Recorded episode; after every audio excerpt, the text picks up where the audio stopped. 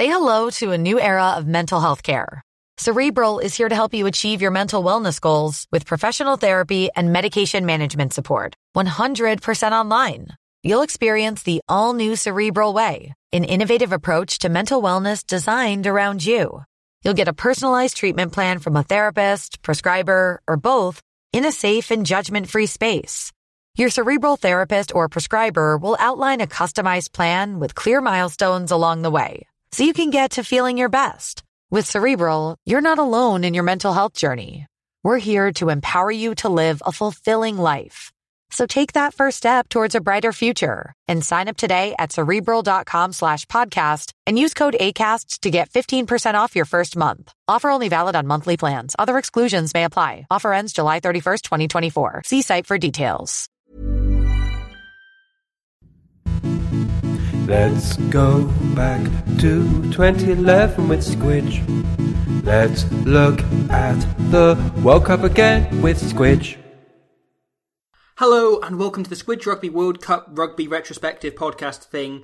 I got the name close to right there. The podcast that's just burning goals before we started recording. Record, recording. Recording. And now We we have started recording. recording. It's all a massive problem. We're massively downhill. So we've started recording. When are we going to start recording? We've we've started recording now. This Okay, is fine. okay. Uh, we were speculating moments before coming on air. So the Premiership said six players have passed or have. are- have wow, what a start! This was going so well until I It was going a so well button. before, and now I don't know. It's ruined now.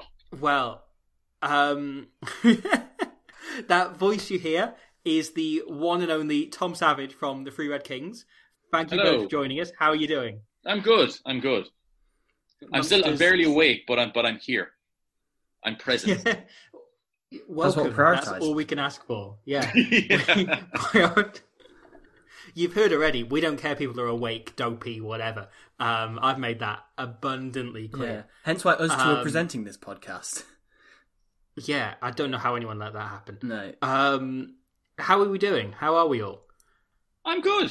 I'm good. I've been kind of. I've been trying to keep up with the uh, Super Rugby, uh, the Hmm. breakdown stuff. I've been kind of looking at that a lot, uh, and and mainly it's just a, it's just a relief not to be having to do my own podcast for a change. So this is good. like this. Uh, I'm not sure what like what, what levels of prep go. Like I don't prep for my podcast, so it's just like Mm. this is I could I just get to just sit down. Somebody else is recording. I don't have to worry about the sound. That's that's, that's your problem. So yeah, I'm just I'm fine. I'm grand. That's perfect. Yeah, when I did your podcast, I was amazed at how little. So actually, it's worth mentioning that when I was doing your podcast, so what what was it? A couple of months ago, maybe yesterday. I can't tell. I Uh, don't was that it last anymore. week? I don't know. Yeah, who knows? But I think there'd been some error in communication somewhere, and you thought I thought I was recording your podcast, and you thought you were recording this podcast. Yeah, because I, I I had been a- ambivalent in in what was going on. I, I'm not sure because I'm I I'd said it to you that time in Cork, but yeah, then w- when it came to it, I was just like, yeah, this must be for his podcast because in my head it was only well, I'll do the podcast in person, so I just didn't twig. Oh yeah, we'll do that. So I was preparing for for this podcast then, and then just had to switch over very quickly because I think it was only what a few hours before I realized, yeah. hang on, this is supposed to be my. Hang on. So did you watch Ireland v Australia again in preparation for your own podcast? I did. Well, I, I I did, but it's just like I I had like I broke down a, a, like a main some some of the clips from it. Just Yeah. basically, I just went to look at it, and um, you know the I had looked at it all before. I'd done all this prep ages ago, so Mm, right. like I I well all this prep. I, I watched this and I looked up at some of the stuff beforehand. Um, but yeah, when it came to now, I'm just I'm just gonna remember. Remember, Sure. I'm very good at remembering things. Like I a might be very tired, but I, Yeah. I can remember. Yeah. Should we talk about the six Premiership players who have COVID nineteen then? Oh yeah, touch on that that. was the thing we were beginning to say. So my speculation before we went was Danny Care and Chris Ashton. I feel fairly nailed on with, and we were just discussing Bryce Heem, who Yeah. I reckon, I reckon Bryce Heem probably licks doorknobs on his way out of rooms, and Yeah. has since been tested positive several times. He's the first person to get coronavirus four or five times. Yeah, I was saying that he might be really careless with the way he handles counters and stuff. That he's going to Yeah. pick it up somewhere inadvertently. And the most, the most boring way you can possibly pick up the coronavirus. At least do it in an exciting way. God. Like you, you'd want to get it in a situation a bit like speed, you know, where there's like you're stuck on a bus and it's trapped over a certain number of miles per hour. If you caught coronavirus there, you'd be like, okay, well, fair enough. I've kind of earned that. But like when you catch it in the shops, it's just a bit like it's a bit underwhelming.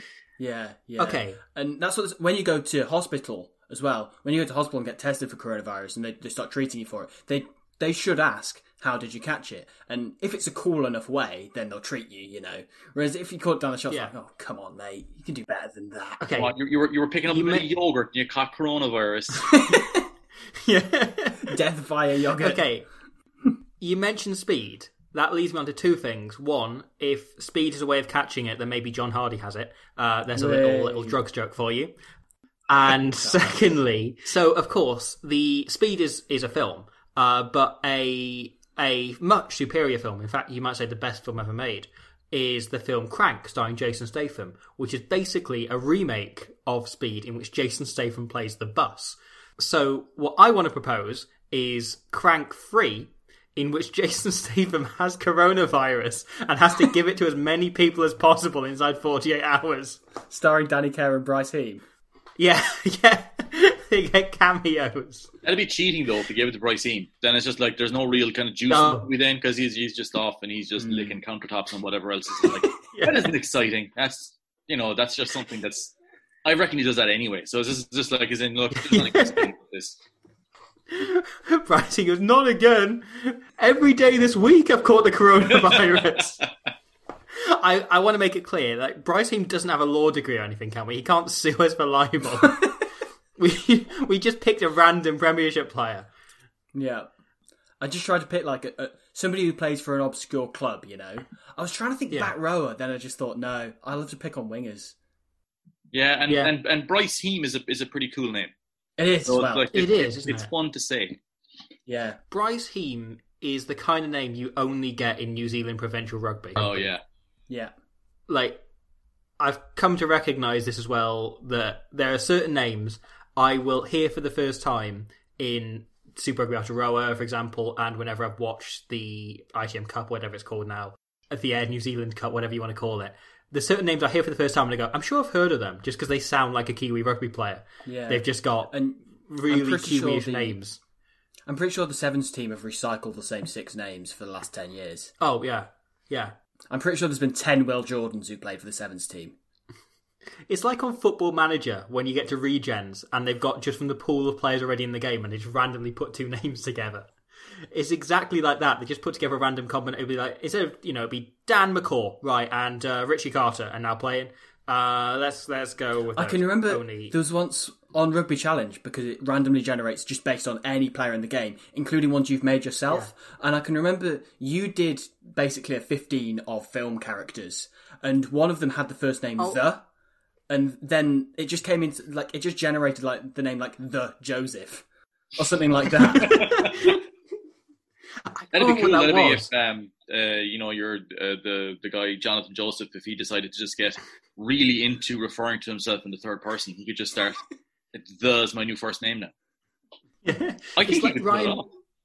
I think he could. Ryan Wilson wanted to name his son just Wilson, like a Brazilian footballer. Which I That's a think is great a power very good bit. yeah, I know. yeah. His wife was not into it. Yeah, yeah. It's better the, the thing that the um, Elon Musk's child, the Oh, ex yeah. AEA 12 or whatever it is. At least there's no Premiership players or Pro 14 players naming their children that. Not that that we know of, anyway. Okay, which Premiership player though would be, or which rugby player would be most likely to name their son after an equation? Joe Marler. Um, Joe Marler for the crack, It's- for the banter. It'd be Bance. And he would get it shaved into his head. Joe Marler would name his son eight oh oh eight five. and when it's like when he gets the scan back of the baby, he'd have that shaved into his head as well. And it's just it's, it's Yeah. actually quite touching. It's a beautiful moment. It would be good banter, to be fair. It would be great banter. He loves It banter. would be great banter. I worry about what Joe Marler's up to at the minute. Now he can't do any banter with his teammates in lockdown. Well, they did that thing where the the Premiership players were asked to do a video to support people through COVID nineteen, hmm. like particularly NHS workers, and he then decided to make all about himself and start talking about, oh yeah, let's follow what Bozza's saying, lads. And it's just like, oh, come on, Joe Marler, just stick up for the NHS. Take this one seriously, mate. Come on. He he tripped over his dog in that video as well, which was sort of funny. You know, people falling over dogs is always quite funny. So fair play to Joe Marler. That is a career highlight, and that over should be on the highlights reel. Yeah. It's a bit like that scene from Only Fools and Horses, except instead of your man falling through a bar, it's him falling through a dog. It's iconic, really. Should we? We're ten minutes in. Should we mention what game we're covering? Yeah, yeah, yeah, the yeah. game, yeah. yeah, I'm just going to mention it in passing, and then we can, you know. Sure, Um, Pretty big game. so it no, it was yeah, and it's In one the of the big history of games we talk about from the tournament. Yeah. So we the idea is that we were going to talk about Ireland against Australia, Ireland 15, Australia 6. So it was pretty much the first big upset of the 2011 World Cup. It was right. I was thinking about this when I was watching it. Is this arguably Ireland's biggest win in a World Cup? Uh, what about the quarterfinals? Oh, sorry. Yeah, I was going to say. I, I can't remember. If they, have they won any quarterfinals? Not well, you know. I mean, there's there's the moral victories, um, of, of which we've had quite a few, and Hey. I, I hold them close to my heart. There's the friends you made along the way.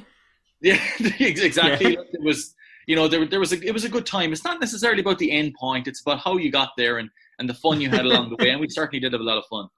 The yeah, like I I, I hear this a lot from and you know friends of mine in New Zealand who are constantly referencing about how does it what is that even like to not ever win a quarter final? How, how do you deal with this? And it's just like Yeah. Look, failure at a World Cup, it's I'm used to it now. When it comes to the knockouts, it's just it just happens. It's just like, oh, there you are. It's a bit like that, you know. Hello, darkness, my old friend. It's like hello, quarterfinal exit, my old friend. It comes back, and it's just you know, I'm okay with it now. It's just like if if if we ever get past the quarterfinal, like in the next time around, I don't know. I I wouldn't even know what to how to react to that. Like, oh, we we're, we're not going home now. oh my god. Got to reschedule those flights. yeah. Oh Yeah. my god, I gotta change it. you know, they, they tell them when they come for the quarter, they turn up for the semi final, tell them at the beginning to adopt their usual positions and they all go and get on the flight home. Like this one in 2011, that that hurt because, like, I I I, I thought we could beat Wales, Hmm. and obviously we didn't. But in, in in in this World Cup, I thought it was as good a shot as we were we were ever going to get to it, get at least to a semi final, and it was just. It was just a little bit more deflating than normal because it was to Wales. yeah. Yeah. Sorry.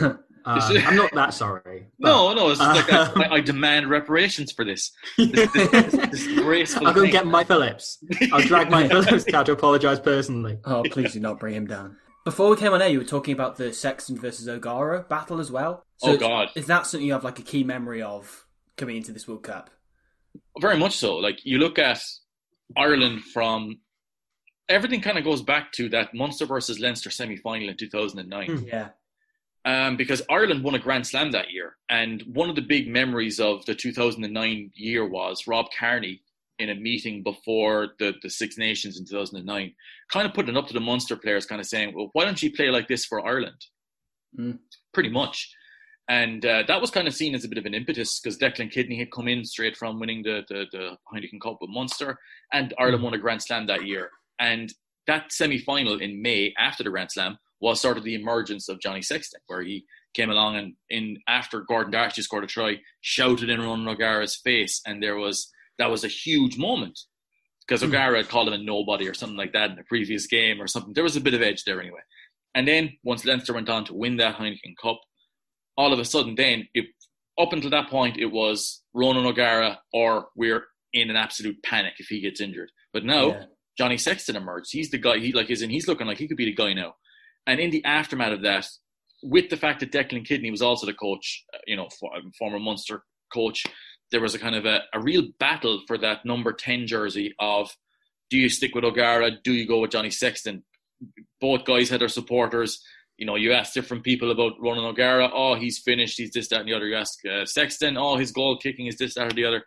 and coming up into the 2011 World Cup, like uh, like there was this in the Six Nations and in the build up to it, there would be the kind of the bench cam.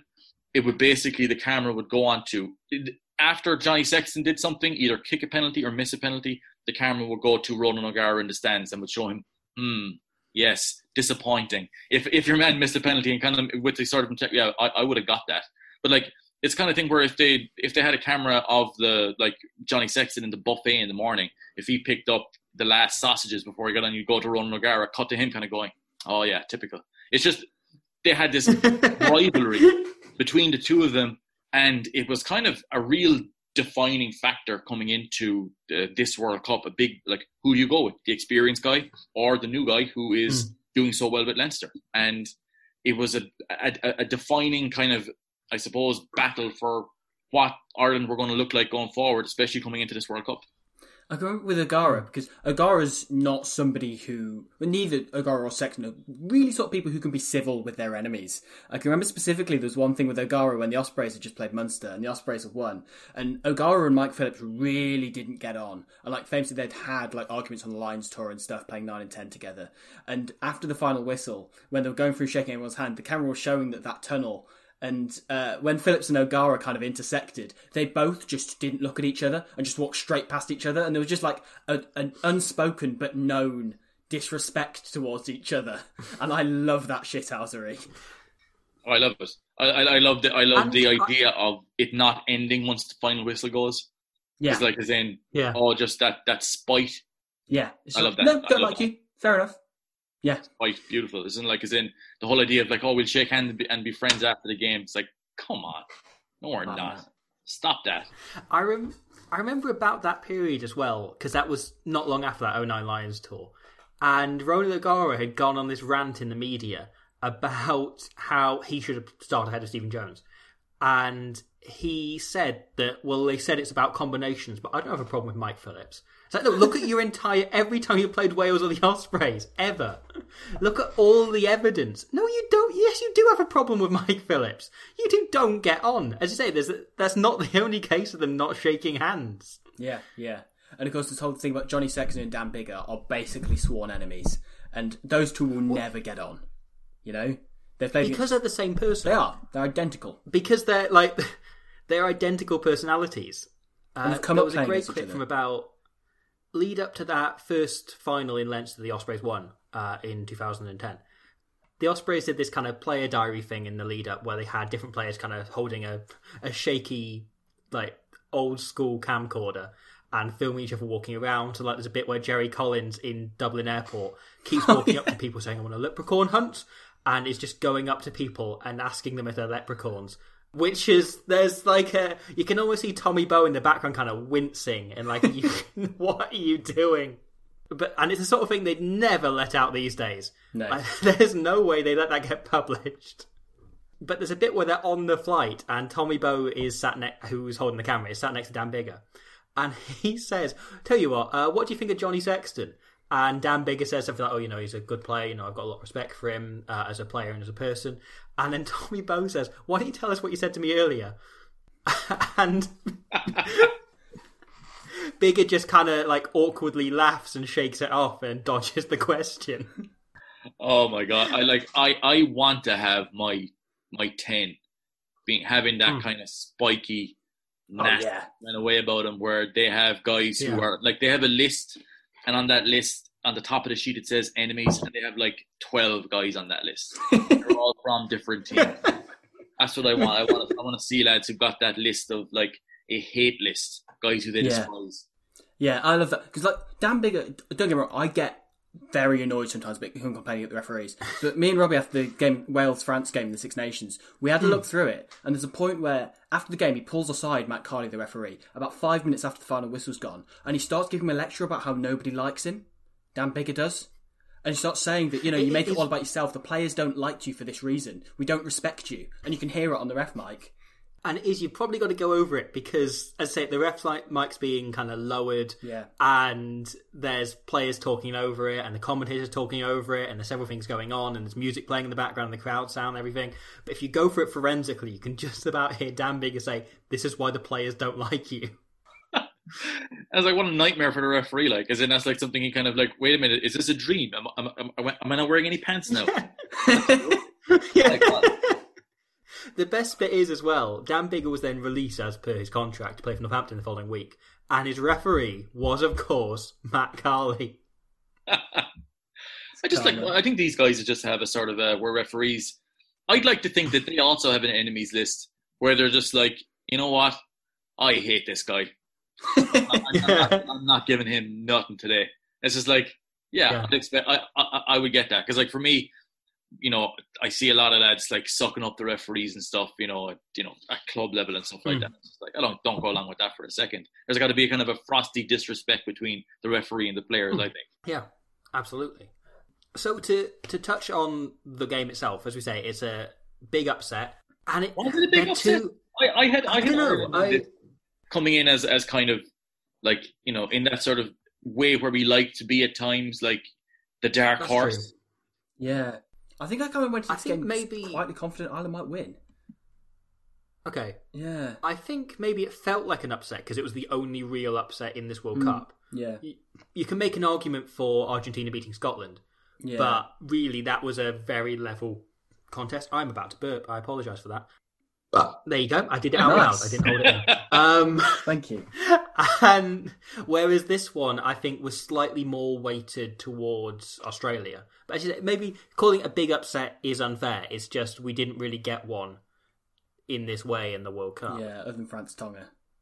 Yeah. Like, oh yeah, that's true. I remember um, in in this one looking at Australia before the game and thinking, "Do you know, we can beat we can beat these guys. Like, you know, but they had a they had a whole lot of talent. Like, as in, I remember Yeah. looking at their halfbacks, like you know, Quade Cooper and you know Will Genia. I remember even like even just Quade Cooper at the time was just this kind of this weird mix between like kind of Vin Diesel and Carlos Spencer. Like, as in, he was just had this unbelievable way of playing the game and there was just something so exciting about this Australian team. I mean, James O'Connor hmm. playing on the wing, and Yeah. like, Yeah. is it ten now? Yeah, I think Yeah. if, you- if you let him play long enough, like in ten years' time, he might end up being a hooker. Like he's like he's just such a versatile dude. Yeah, yeah. can you imagine him being a hooker but still keeping the Justin Bieber haircut? I think that I, I think that I'd like to see a hooker rocking that. I think I think the hooker, if anybody in the forwards could get away with it, probably it would be the hooker. That's true. That's true. The Shane It's the way the game's going. Yeah, Dimitri Szarzewski. Yeah, there's there's history of it. yeah. I also like the thought of the next Fast and Furious replacing The Rock with Carlos Spencer. Basically, that Australia backline is almost interchangeable because like you got Beale, O'Connor, Ashley Cooper can all play any position in the backline. You know, you got Anthony Fainga'a and Pat McCabe in the centres who, yeah, McCabe can play fullback. yeah, true, and on the wing. Pa- Anthony Fainga'a can't really play rugby Yeah. according to this World Cup. So he's Yeah, And plus, when you look at Kurtley Beale, like he's a guy. He was in just. I remember when the, the the Lions toured Australia. I'm not sure when it was. I think it was relatively close to 2011. yeah, Um, thirteen. yeah, it, it was the next one after this. Kurtley Beale was so dangerous, and you look you look at a lot of these guys in that Australian backline. Yeah. You're thinking, Unreal. yeah, backline. There's a lot of quality Hmm. players there. When I was looking, I was looking at their pack and looking at their back five, and I was looking at Hmm. Rocky Elsom, a guy who you know had a very recent experience of seeing Rocky Elsom up close and personal playing for Leinster, and you know there was a kind of a feeling though with the the, the, the selection that we had in our in our pack and, and back five in particular that we maybe would have enough for these guys maybe and maybe enough to, to kind of to, to, to sneak the win that we ultimately did. Hmm. there's one moment in that first half where the full Australian backline really gets going. Yeah. Where it's kind of, you know, Kurtley Beale makes a bit of a break and everyone's sort of offloading to each other and the next one's always on hand and you've got Quade Cooper throwing mad passes and so on. And they are one pass, I think the last pass would have been to O'Connor, away from that finishing and that being a glorious try. And it, it doesn't quite stick, but they were so good to watch. And even in games where they weren't quite firing or where there was a really good defence against them, they were so talented. And as you say, they were, because they were basically interchangeable, everyone had handling skills, everyone linked Yeah. up. Both of those wingers, you know, could play centre or fullback. You know, one of them's played 10, but both of them, according to the commentary as well, can kick goals. They, at one point, uh, I don't know if you listened to the Kiwi commentary, but they talk about Adam Ashley Cooper being a goal kicking option as well, which I, I never knew. But yeah, it's it, it's such a good and well-rounded backline. Yeah. In as much as all the players are fully rounded, complete-ish rugby players. and such broken field runners as well. Like as soon as they get a bit of a sniff of line break, they are scoring. And the Irish defence was so good in this game. They never really looked like scoring. There was that one opportunity you were just on about, and there's another one where in the second half, Quade Cooper saw a bit of a gap and then tried to flick it out the back, and it Yeah. ended up being a forward pass. They were basically the only two opportunities where Australia really looked like they might threaten the line. There's a few though where they get something going. And Yeah. you said it, it doesn't look like they're going to finish it, but it's a really good opportunity. And it's also there's two or three moments in which I've just got Kurtley in all caps written in my my own in my notes. Uh, one of which being that he he regathers kind of a loose ball on the floor and immediately goes to stab through this lovely little Yeah. grubber behind the Yeah. fullback, Sean which O'Brien is it, so doesn't audacious in a way. Mm, that only Kurtley Beale does it, and he did the same thing against Wales in the Millennium Yeah. Stadium the year earlier and scored off it. And I, ju- I love watching Kurtley Beale because of that, because he's skillful enough to get away with doing mad yeah, things. It's a of maverick. And like, when when you look at their, Like, like, no more than a bit. you look, you look at Quade Cooper there too with Curtly Beale. Like that's almost like having two tens, two fullbacks, two kind of outside centers. Like they're so versatile player. Like as in you look at Quade Cooper and you go, look, there's certain aspects of his game where he might be a little bit incomplete as a top end player. But when it comes to his ability to kind of to make a small moment in a game that just Mm. smashes it open, Cooper with the likes of Beale and and like and you know you throw in Ashley Cooper and O'Connor as well, and never mind the Yeah. midfield like they had that ability and i remember thinking before the game about how like those guys can make something happen they, like as in you could be you could be beating these guys all over the place and they, they will still be able to create something Yeah. in an instant that can get them right back into the game and it's like Yeah. and it's just they had that skill set that i think you always associated with australian rugby that that backline was almost sort of you would look at it as being kind of like representative of what you think australia rugby is Yeah, Yes. yeah. Absolutely. And it probably says a lot that Drew Mitchell on the bench and Digby Ioane out for what I can only assume is an injury because such a good player. That the depth they have in that backline. Luke Burgess on the bench as well as somebody who barely got any game time. Blooming good player. yeah. And was it at the So- time that their coach Robbie Deans is like was he? I, I think because he, he's a he's a New Zealander. Was Yeah. there a kind of a was there a bit of kind of hassle amongst the sort of the the uh, like Yeah. the Australian rugby going public that a Kiwi was coaching them? Because I remember I, I I remember around that time hearing a few Australian like people who I knew kind of giving out about it. Yeah, I remember it being a bit of an issue when he first got the job, and then he did a really good job at first, and suddenly they, you know, they they beat the All Blacks in that famous game in Hong Kong, and they were pulling off really good results, and I think it was kind of forgotten a bit. And then it was around this World Cup when he he dropped Matt Giteau, and Matt Giteau sends that tweet saying, "Was it thank you ball boys, thank you linesmen, and nobody else?" Um, after he got dropped, and then from there, I think I think that someone else got dropped as well, like in quite questionable circumstances, and they lost to Samoa, and things started to turn a bit. And I remember Quade Cooper saying it was top, the atmosphere was toxic, and everything just kind of going straight downhill from there. Uh, not even downhill, not even downhill, just a vertical drop. You know, like yeah, like, like, oblivion like of walking powers. near the track Um, and then it's just down into Yeah.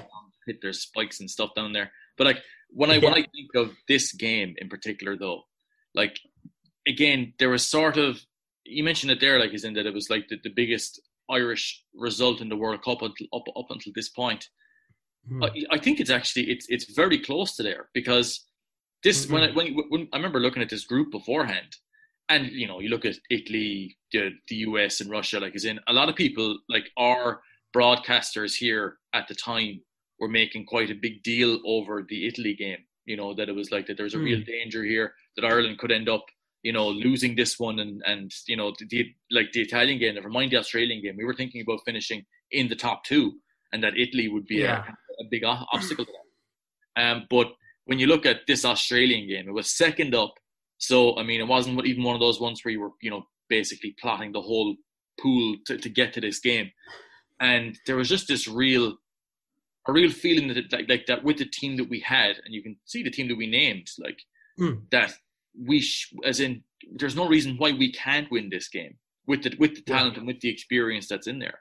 Like because you mentioned the, like the the defense that we had, you look at the midfield, like you had O'Driscoll and, and, and, and D'Arcy, two guys massively experienced Yeah. and would have a lot of, I suppose, they, they would have seen this Australian defense or this Australian team a, a fair few times in the build up to this. They had a lot of experience all over the world, and it's just like I think that this result, I think, kind of showed what we could do and made the loss to Wales then subsequently all the more disappointing. Yeah, yeah. I think Yeah. that as well. You're, you're at full strength, and there's a real sense of cohesion to this Irish team that they all understand each other. I think the only player that you really had missing was probably David Wallace, and at that point you'd managed to blood in Sean O'Brien to fill his place, and that's worked out, hasn't it? So Yeah, it was Yeah. honestly David Wallace getting injured uh, in the warm up against England um, was just a sickener because, like, I in, Yeah. what a player David Wallace Mm. was, and you know that was a guy who you felt that one for him because Yeah. like, he was quite he's, a he's about in pain as well. It's a hard man. oh yeah, that that that like um, that that was almost the worst part of it. But when you look at yeah. the guys who we brought in, that back like like like that back Mm. row. I mean, you just look at the names now, like Heaslip, O'Brien, Ferris. I mean, that could have like that could be a Lions back row Yeah. star. You know, like Easily. Yeah. do you know what I mean? Like unbelievable players there, and ah, do you know what? You'd fancy it. I mean, when you look at the at the, the Australian back row now, you think, oh, there's some good guys there. Like Rocky Elsom's a guy. I remember thinking Radike Samo was like an unbelievable player as well. Yeah. But Yeah. I thought He Heaslip, O'Brien, Ferris. That's a very strong It's a back row. good unit in it. Yeah. Well, so Australia, they went into this this game with a really bold strategy. Talking about the back row, of they named a fourteen of really talented players, and then they also oh, thirteen of Anthony Fainga'a, and then they also went with a really a player had a really specific talent in the way you know we're talking about a lot of the backline being multifaceted and having a load of really interesting skills. Because the only thing that Ben McCalman, the flanker, seemed to bring to the table was the fact that he had this one remarkable skill, which is the ability ability to turn invisible. So he could at any point turn himself invisible during a game, and you wouldn't notice he was on the pitch. That was just that was like his one real talent was that he would disappear from sight completely during matches. I was actually when I was looking at this because I went and I just checked up a lot of the players, Mm. and he's got something like fifty-four Australian caps. I can't, Yeah. really, I, and and the thing is, not disrespect to the guy, Yeah. I, I can't really remember much of of what he what, what of what he did in those games. That that was exactly it. I when I I heard his name in commentary because Grant Nisbet said Ben McCalman haven't said his name much in the last ten minutes, and I was like. Ben McCall, I know that name. Who's Ben McCalman? And I went and checked the team, and he was starting at seven. And just how? What's? How do you? How do you not notice a seven? How do you? How does this? What? What happened? Who was he? And to say because I completely forgot about a guy who won fifty caps. The, his most recent game was three years. He played in twenty seventeen. Really? He's For the 32. Wallabies. Yeah. What? I, I I think it could be a case that he was a guy at the time uh, who kind of was, you know, maybe pulling up trees as as a younger player. He, I mean, he Hmm. only got his debut the year before, so you look at that and you go, well, look, that I, I can see a kind of a reason why he would be, you know, because I think I associate Australian rugby a lot with kind of getting younger players into their team quite quickly, and sometimes they come up and Yeah. they disappear. But you look at a guy like that and you think, I remember watching the game and it just seemed to pass him by. That like Yeah. I know he wasn't mentioned a whole load in it, but like it just he just seemed like a non-factor in that game. And like I've been that guy. Do you know where there's a game Yeah. Yeah, yeah, yeah. you're you're on the field, but just like I may as well be sitting in the stands watching this. I'm supposed to be in the middle of all this, uh, but it's just Same. By which I mean I've played on the wing. yeah, it's it's, it's going away. Like is in it's like I have I've had no Yeah. influence on what's going on here. I'm not going to have an influence. To be honest, I think I'd be better off Yeah. just I'm just going to sail over here, and if the ball comes near me, I'm Yeah. going to do my best. but it just seemed like where the game just evaded him completely. Yeah, it's one of those days. We had 52 of those days. I mean, the likes of Sean O'Brien coming up to like directly against this dude. Yeah. Stephen Ferris, like again, who again we're not we're not fully sure if, if Stephen Ferris is, is fully human. You, you look at this and you go, that's a that's a tough gig to be popped in next to the likes of these guys, the likes of Ferris, O'Brien, and Heaslip. These guys head cases, like you know, especially Yeah. O'Brien and Ferris. Well, You know, that's Yeah. uh, at that that that, that it's it's a tough gig, and it's Yeah. not something that I think when you look at a guy like him. I mean, Rocky Elsom is a guy, big reputation. You know, he, he didn't play all that great in this game either. But like you look at, you know, the, the, that back row, I think has got a very big argument of being one of the best that Ireland have ever put out. If you just Definitely. look at Yeah. individual ability and what they may bring to a sort of a, a, a unit. Yeah, definitely. Uh, We'll touch on Stephen Ferris actually, because there's, I think, really the turning point of the game. Ireland didn't capitalise necessarily, but the point where Will Genia at the back of the scrum picks the ball up, and then Stephen Ferris in turn picks Will Genia up. And of course, the, the phrase the commentator used was that Stephen Ferris picks up Will Genia like a rag doll, and he carries him back 10 yards, and Ireland get the put into the scrum immediately. They didn't actually score from it, but at that point, I think you just kind of knew that the Ireland pack had the better of the Wallabies. that it's one of those moments where you kind of you as a as a as a player for the Australians looking at that, you have to imagine you're looking at like if that happens, you're thinking we're in for a tough second half here. Yeah. That's one of those ones where like especially with Ferris because like Ferris I think is one of those guys he's so powerful and so like like his physique his like built for rugby like you know Mm. and so unfortunate that he had to retire so early but like, like isn't he was just so powerful for his his size and so athletic. You want that's that like your your guys like that in the field. You want them making big statements like that in that game. So I'm, I'm I, I still remember Yeah. like his, he was grabbing Genia up like like if there was a young lad he's trying to escape getting into the bath. Um, just like that, driving him forward as if he was going to throw him into the bath. But then you look at he's got his hand clamped over the ball as well, so it's not going Like a rubber duck. like you kind of get kind of an idea of Will Genia where you kind of have that kind of record scratch thing halfway through and thinking you might be wondering how I ended up in this situation. I was a little bit slow taking the ball out of a scrum and got absolutely just driven back. And nobody wants to be on those highlight moments, but that was a big No. highlight moment in the World Cup from an Irish perspective. Just Stephen Ferris. I can think of a of a guy I'd rather play against least than Stephen Ferris, and I'm coming up blank on a lot of names. Like he's just unbelievably powerful. Yeah. I mean, I mean Bryce Heem because I don't really want to catch the coronavirus, but that's about it. Joe Marler because I, I I don't really want him having the crack with me, you know, where, where I don't want. I value my testicles, Yeah. uh, which is a that's a clip that's going to be taken out of context, isn't it? Yeah. Um, no way that's happening. Uh, the other thing about that moment as well is that Will Genia is the voice of reason in the Australia backline. yeah. That they're all just mad blokes. You know, it's it's Quade Cooper, it's literally Kurtley Beale, it's James O'Connor, like and young James O'Connor, who was more of a maverick than he is these Yeah. days. I think uh, when he was kind of Kurtley freakishly talented, would be just a wanted to- fantastic nickname for him. yeah, Like literally, Kurtley Beale. That could be his autobiography. That's yeah. Unfortunately, Kurtley Beale.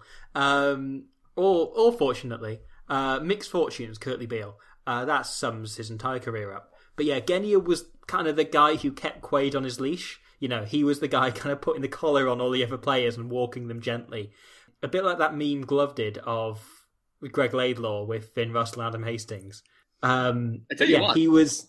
with Will Genia, I look at Hmm. him and I remember my memory of Will Genia at the time because you know when you, when you go back a number of years, you kind of you're just trying to remember what your thoughts were about certain guys.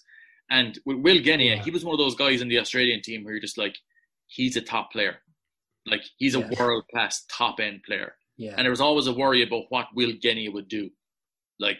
Mm. And coming into that game, it was a big, you know, like Will Genia was a big, as much of a focus as the rest of them. I know he's the guy who's kind of going, all right, lads, let's calm down. We're all, we're only all out for a quiet night here on the night out. That's Will Genia. But when you look at his his ability to, Yeah. I suppose, massively influence a game from nine, which not like I mean that's not something that every nine can do. Will Genia is a guy Mm. for me always, and like, and he was still playing up until relatively recently. I remember when he signed for Stade Francais, and thinking, Mm. they've got a top player there, like Stade Francais now. Yeah. That like I, I'd be looking looking at them to see what they do, and ultimately didn't really work for him. But like, it's I, I think he's a guy. He's still what? He's still only thirty two. Like that, he was a fella who was just a real top end player for Australia, and, and one of the reasons again why I was kind of seesawing on this game, thinking there's no reason why we shouldn't win it.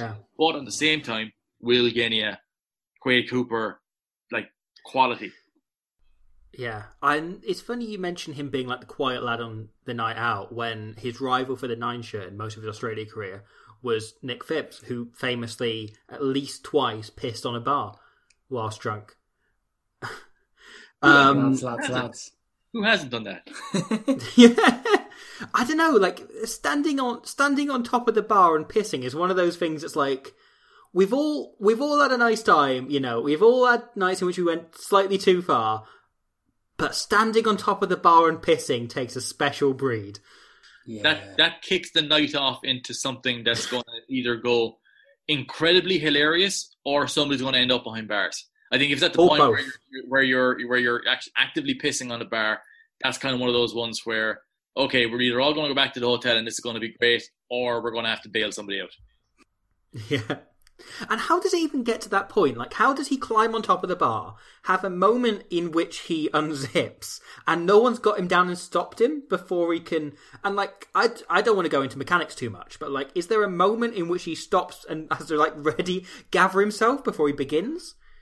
This is the analysis we got you on for, Tom. Yeah. This is the I've Nick Phipps down as one of those people that the rest of the team can basically just make him do anything because they look down on him so heavily on a hmm. rugby respect that he feels really insecure and a lot night out would do anything to you know gain the respect of Kurtley Beale and James O'Connor. I just No, think I that thi- there's an incredibly uncomfortable moment where you're somebody who's in range to stop him from doing it, and you make eye contact uh, uh, eye contact with him right as he's about to unzip, and in that moment you're either going to well I'm going to jump up and stop you there now Nick and stop you from doing this, or you're just going to just watch him doing it while making eye, con- eye contact with him. I think it's just a very uncomfortable situation for the guy who's in that radius, and I would like to think that it was Ben McCalman looking up at him going, you know what, Nick, I'm just going to sit this one out. And he did the same then for the for the Australian Ireland game. It was it was cool. he he begins Nick Phipps begins peeing and for some reason it's just hitting some invisible object and dropping down. He can't work out like the trajectory of his piss until he kind of walks over and starts feeling it. And Bell Mc- McCalman's turned invisible because it happens whenever he's scared. And it happened in this match when he saw Stephen Ferris pre-match and kind of went, "Oh shit, lads." Broop. No, he's gone. He's invisible. Ben's disappeared. This is where we find out that the Australian Fines Committee was Ben McCalman and Anthony Fainga'a, and therefore just people could just do what they want on a night out. yeah. I tell you though, you look at like the like again Sean O'Brien and Stephen Ferris. Again, like you like very good players across, and you look at the Welsh back row coming up on that um, in that quarter final. Again, again, unbelievable players there as well. Like you know Warburton and Lydiate and, and Faletau. Again, I think Warburton could still be playing. Lydiate and, and Faletau certainly are as well. But again, you look at that Australian back row, and now you can kind of go, well, yeah, I can see what Ireland won that game. That Ireland's back Yeah. five in that game with Yeah. O'Connell and O'Callaghan as well. That Yes. is again, Hefty. it's Oh, and it stacks up well. there's a great moment of just sheer niggle with Donncha Callaghan that I loved, where he at one point races in like the moment Genia picks the ball up from you know a few meters away and grabs him by the by the ankles, just kind of wraps around, like doesn't really make an impact but stops him moving, and then he just hangs on to him for as you know a solid few seconds past the ruck being set up and just clings on, just clings on, and Genia is turning to the referee, pointing to him, and the referee just kind of gestures to like, well, you can just step out of it. You know, you can just get on with it. He's not really doing anything. He's just lying there being slightly annoying. And that was kind of what O'Callaghan did. You know, he kind of made a career out of being slightly annoying. He, I, I, like you look at look at Donncha O'Callaghan, like is in, and I went through a period there a couple of years ago where I think it was three weekends in a row. I was parked Hmm. in the same parking building as Donncha O'Callaghan in Cork, where you walk in and there's Nice. Donncha O'Callaghan going to his car again, and you're just like, "There's Donncha O'Callaghan," and it's like you go back then the next week, there's Donncha O'Callaghan again. It's like, are we on a loop? Are we on Any- a same loop here? Do you have any mundane details about like what kind of air freshener he had or anything like that? Uh, well, he had a nice car, and uh, he always had a really good tan. His Mm-hmm. tan game was always really good, and and even when he not just when he was playing, when he was out and about shopping around in Cork City, great tan. And Was he always wearing shorts? Hmm? Was he always wearing his shorts? No, and Or this was he- he was kind of. I think he was he ripping them off in the Yeah. style of that that match and trying to play without them? Yeah. Apparently, he doesn't like that at all.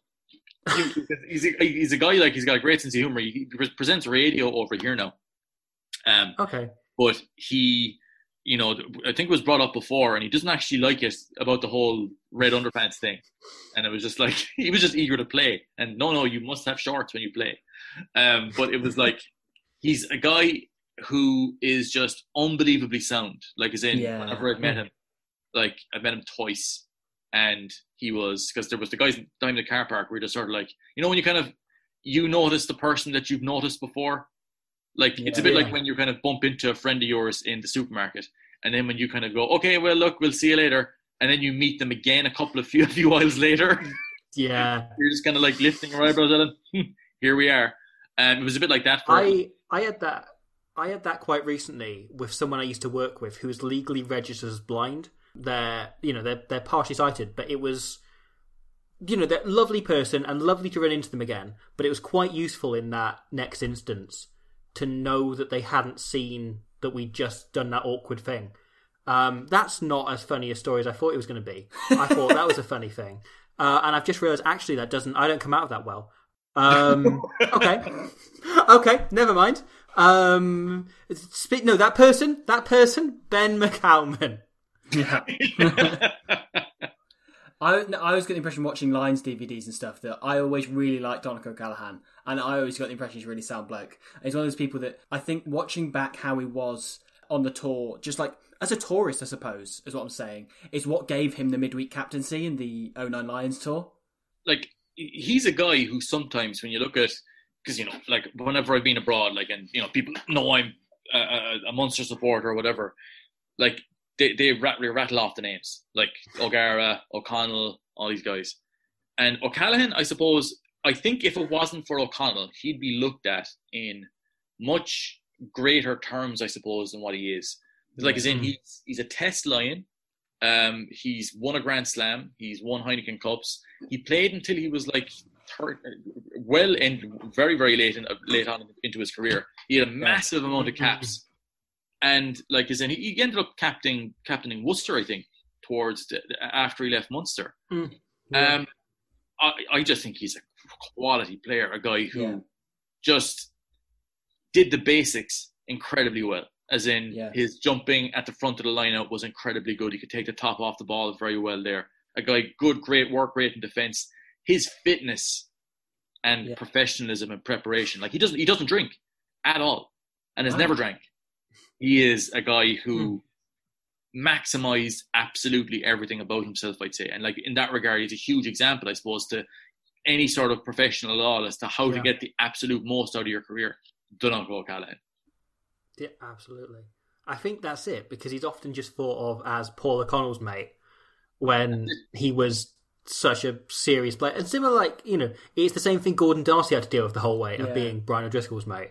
And you know, like to an extent, Bakkies Botha had it not been, maybe he just started doing all of the indiscipline to stand out so that he didn't fall into that trap of being Victor Matfield's mate. That's a guy. Sometimes that happens with like really established combinations. So, You, I, I tell you what though, add Bakkies Botha to the list of the fellas you'd never ever want to play against. Yes. yes, God in heaven. yeah. Oh, t- top of the list, frankly. He's like a, he's Um, like a Bond villain, but he just plays in the second row. It's a similar calling, I think. Like Bond, perhaps like henchman and second and South African second row. say, if you made a 15 of Bond villains, I'm pretty sure they'd all play second row. yeah, Jaws Like- would be in the second row. Well, Oddjob would be the hooker. yeah, oh, yeah, yeah, yeah. He's kind of the exception that proves the rule, isn't he? Though, oh no, Javier Bardem has two caps for Spain Does and he? has been a Bond villain. Yeah, Javier Bardem played back row for Spain. No. he's the only person. Yeah, yeah, he's the only person to ever play international rugby and win an Oscar. What a coincidence that is that brought that Yeah. up. Yeah, That's mad. and he and he's a Bond villain. Yeah. He oh my once said- god! Yeah, he said something like uh, being a rugby player in Spain's like being a matador in Ireland. You know, he then n- named some other country. Um, and literally, the word "island" is in front of me right now, so that came to mind. Uh, but yeah, he loved rugby for a long time, and then he sort of gave it up to focus on his acting career, That's incredible. which went okay for him. I think. You know, Yeah. I think in the end that worked out. Goldfinger would be the director of rugby. Like Oh. Jake, Jake White would also be in the running for that job, but ultimately, okay, Gary Blofeld at ten. oh, nice, nice. Blofeld at ten. I would look at yeah. As a, I think Jaws being be in the second role. Look, I I, I can't get into this because I'm only going to be thinking about like as in a James Bond 15 of James Bond villains. Uh, yeah. Yeah, then This is a film podcast, so it's been remarkably light on the film chat today. we I'm sometimes happy talk with about rugby. But Yeah, rugby's optional. Yeah. Rugby's optional. So I came up with a game that is not James Bond related. okay, Okay. I don't know if either of you listened to Grant Nisbet's commentary on this game. sure did. You did. Okay. Now I have always had it. Um, my thoughts of Grant Nisbet as a commentator. You know, perfectly good voice, perfect calls the game, etc. But he does have this habit of whenever he commentates on a team that isn't the All Blacks or sometimes Australia, maybe the Springboks, depending on the year. He has a habit of always looking down at his team sheet, and you can sort of hear him calling, and that's a great break by Bo, and then kind of glancing back up. You know, he's not that familiar with Northern Hemisphere rugby. He clearly doesn't follow it. You know, during that like 2007 or the final in this year in the 2011 World Cup, you could hear him constantly looking down and going, "Dusautoir," and then he'd pause and he'd look down again a minute later to say who made the next tackle. And it was It still was also "Dusautoir." Yeah. Yeah, It's a bit like And I a think bad, those it's a bit like that name announcement in those rugby old rugby games. yeah, yes. Uh, there, uh, there was one, one I always remember from was it 2008 or before it, uh, where the, it was for Ben Cohen because he was like one of the best players in, mm. in this game, whenever wh- whichever version of the game it was, and like whenever he get the ball, it'd be just like Kerwin, and it would be in that tone all the time, regardless of where he got the ball or how it was like great tackle by Kerwin. It feels like this guy commentating does. It's kind of the same thing because he has to sort of look and go, and that's a great, great bit of work there by Johnny Sex. I'm not sure how you pronounce this. He Looks just a marshal for help. No, on the uh, 2011 Rugby World Cup game, which me and Robbie still play, pretty much 80% of Yeah. the time we're together, we're playing that game. But um, for Vincent Clerc's name on there, they just they didn't bother recording it, and they just have the word "clear" for like when a player is is clear, and they just have that line of commentary. and for Jacques Ferry, they have free as well. It's funny you should mention Vincent Clerc because the year before this, the 2010 IRB Try of the Year, it might have been actually earlier than that, it might have been 2009, uh, about this period anyway, the Try of the Year was given to Cedric Haymore, but it was Grant Nisbet commentating, and the whole way he is shouting, What a run by Vincent Clerc! Vincent Clerc! And it's not Vincent Clerc. Like, he's not the player scoring this brilliant try.